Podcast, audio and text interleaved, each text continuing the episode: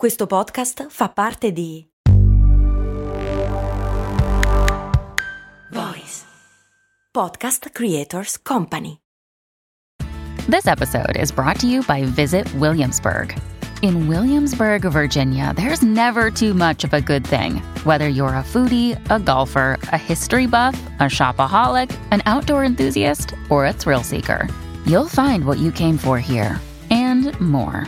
So ask yourself, what is it you want? Discover Williamsburg and plan your trip at visitwilliamsburg.com. Bentornati su Brandy, lo show giornaliero in cui andiamo a scovare storie curiose dal magico mondo del marketing. Oggi puntata un pochino particolare perché vi voglio sbloccare un ricordo. Siete mai andati da bambini al supermercato sotto casa o dal tabacchino per accaparrarvi il topolino della settimana e invece di accettare il resto in monete ve lo facevate dare in coleador? Oddio che buone! 10 centesimi di squisita gomma alla frutta o alla coca, poi lì dipende un po' dai gusti. Oggi ho scelto per voi un argomento abbastanza stuzzicante, quell'attimo di dolcezza che ogni tanto anche i più salutisti si concedono, un prodotto che in realtà abbiamo già analizzato in un episodio in cui siamo andati a scovare quali ingegnose strategie di marketing si celano dietro le caramelle per la gola. Oggi invece in concomitanza con l'uscita della storia di Mars, il più grande produttore di dolciumi al mondo, sul podcast Storie di Brand, voglio approfondire con voi questo settore esploso in America molto molto tempo fa. Come abbiamo già visto negli scorsi episodi, il termine caramella risale addirittura all'undicesimo secolo d.C., quando i crociati di ritorno dal vicino Oriente riportano in patria delle barrette di zucchero di canna che chiamavano cannamellis. Il nome nel tempo si trasforma in caramello e infine nell'odierno caramella. Ma come ha fatto uno sfizio riservato ai ricchi a diventare un business da svariati miliardi di dollari?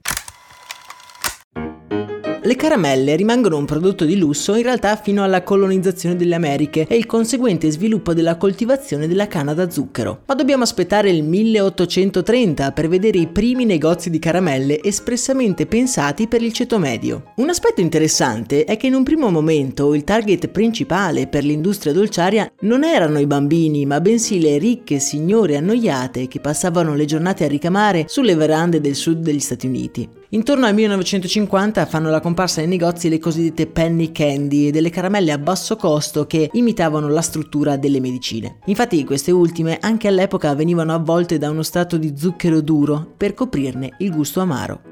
Con l'invenzione della pressa per le caramelle, che veniva chiamata curiosamente macchina dei giocattoli, questo particolare prodotto ha una diffusione incredibile, mettendo le basi per uno dei business più floridi e popolari degli Stati Uniti. Vi ricordo che su Storie di Brand eh, troverete una serie ambientata proprio in questo incredibile periodo storico. Trovate il link nella descrizione di questo episodio.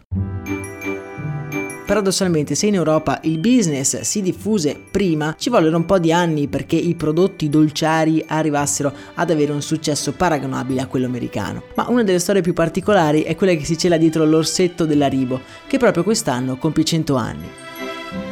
Siamo nel 1922 e un pasticcere di Bonn in Germania ha appena fondato un'azienda di dolciumi e rientrando nel suo laboratorio decide di modellare della gomma arabica a forma di orso. Ma perché proprio a forma di orso? A quanto pare venne ispirato dagli orsi ammaestrati viste nelle feste di strada e nei mercati in Europa fino al XIX secolo. La caramella, curiosamente, aveva una forma molto più grande rispetto ai suoi successori contemporanei. Il trono però della caramella più popolare spetta a un dolciume poco diffuso in Italia ma estremamente famoso, oltreoceano. Sto parlando dei coloratissimi e morbidissimi fagioli gommosi, o meglio conosciuti come jelly beans.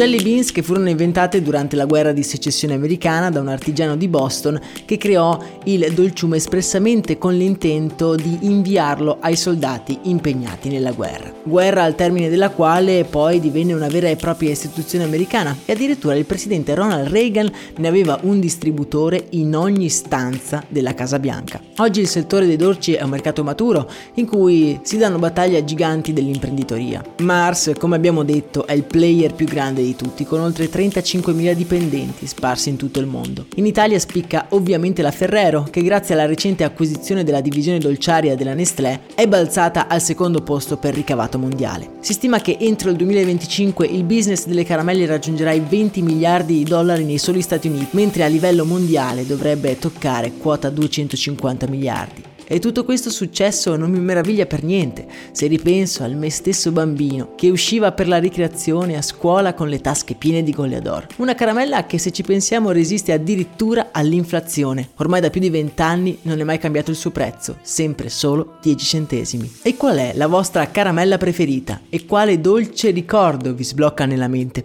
Fatemelo sapere nel canale Telegram il cui link trovate in descrizione. Noi invece ci sentiamo domani con l'analisi di una nuova campagna pubblicitaria pubblicitaria. Per oggi è davvero tutto. Un saluto da Max Corona. Lions roaring in the morning sun, searching for a longer day.